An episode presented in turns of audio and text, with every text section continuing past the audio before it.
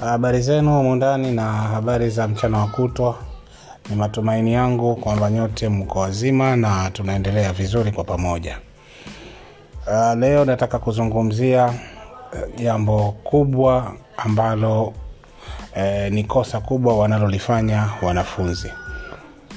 E, nitazungumzia kosa kubwa wanalolifanya wanafunzi.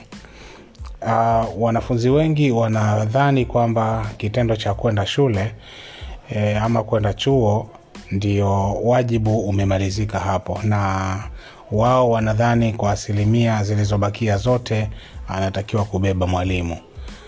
Wanashindwa kufahamu kwamba walimu waliopo katika mashule au waliopo katika vyuo wao wanasomesha masomo yaliyomo katika vitabu vyao kwa hiyo vitabu ambavyo vimeandaliwa kwa kutokana na syllabus ambayo ipo ambayo imeandaliwa kwa ajili ya wanafunzi wa chuo ama wanafunzi wa shule ndio hiyo inayofundishwa wakiwa madarasani.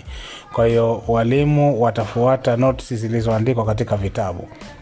Na kama notisi hizo ndizo zile ambazo tumezizoea ndizo notsi tulizokuwa kila siku tuna tunatoa pamphlet labda tunaandika.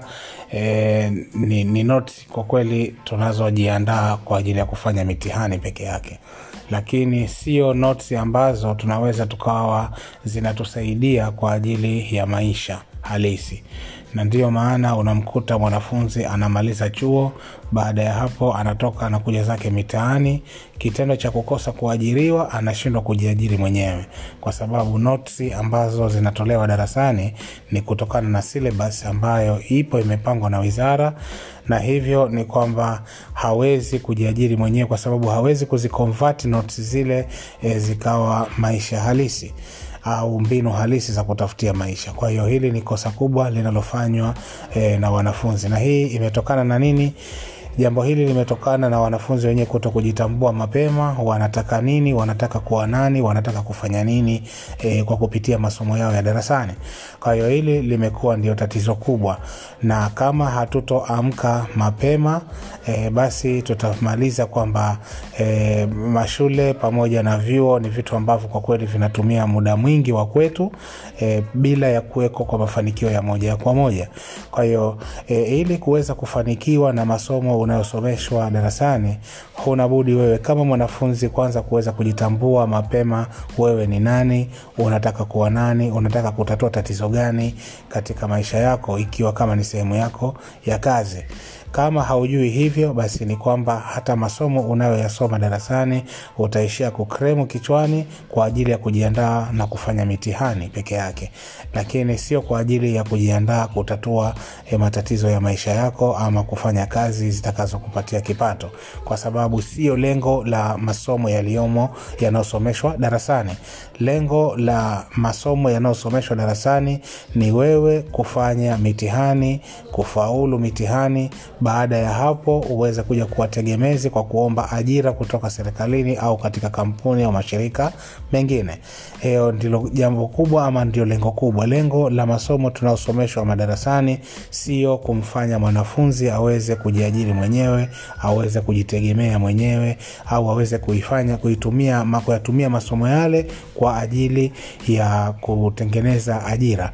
Kwa hiyo hilo ni moja katika kosa kubwa sana ambalo Uh, linafanywa na wanafunzi eh, kuanzia tokea tunapoanza mashule tunapoanza masomo tunapoingia sekondari tunapotoka sekondari tunaingia chuo na ndio unamkuta mwanafunzi anamfaniza mtihani wa form 6 hajui akienda chuoni anakwenda kusoma nini na kwa nini asome vile kwa hiyo hili ni tatizo kubwa tena linaendelea kutupotezea muda na kutupotezea malengo na kutuongezea unyonge na umaskini tukiwa kama vijana.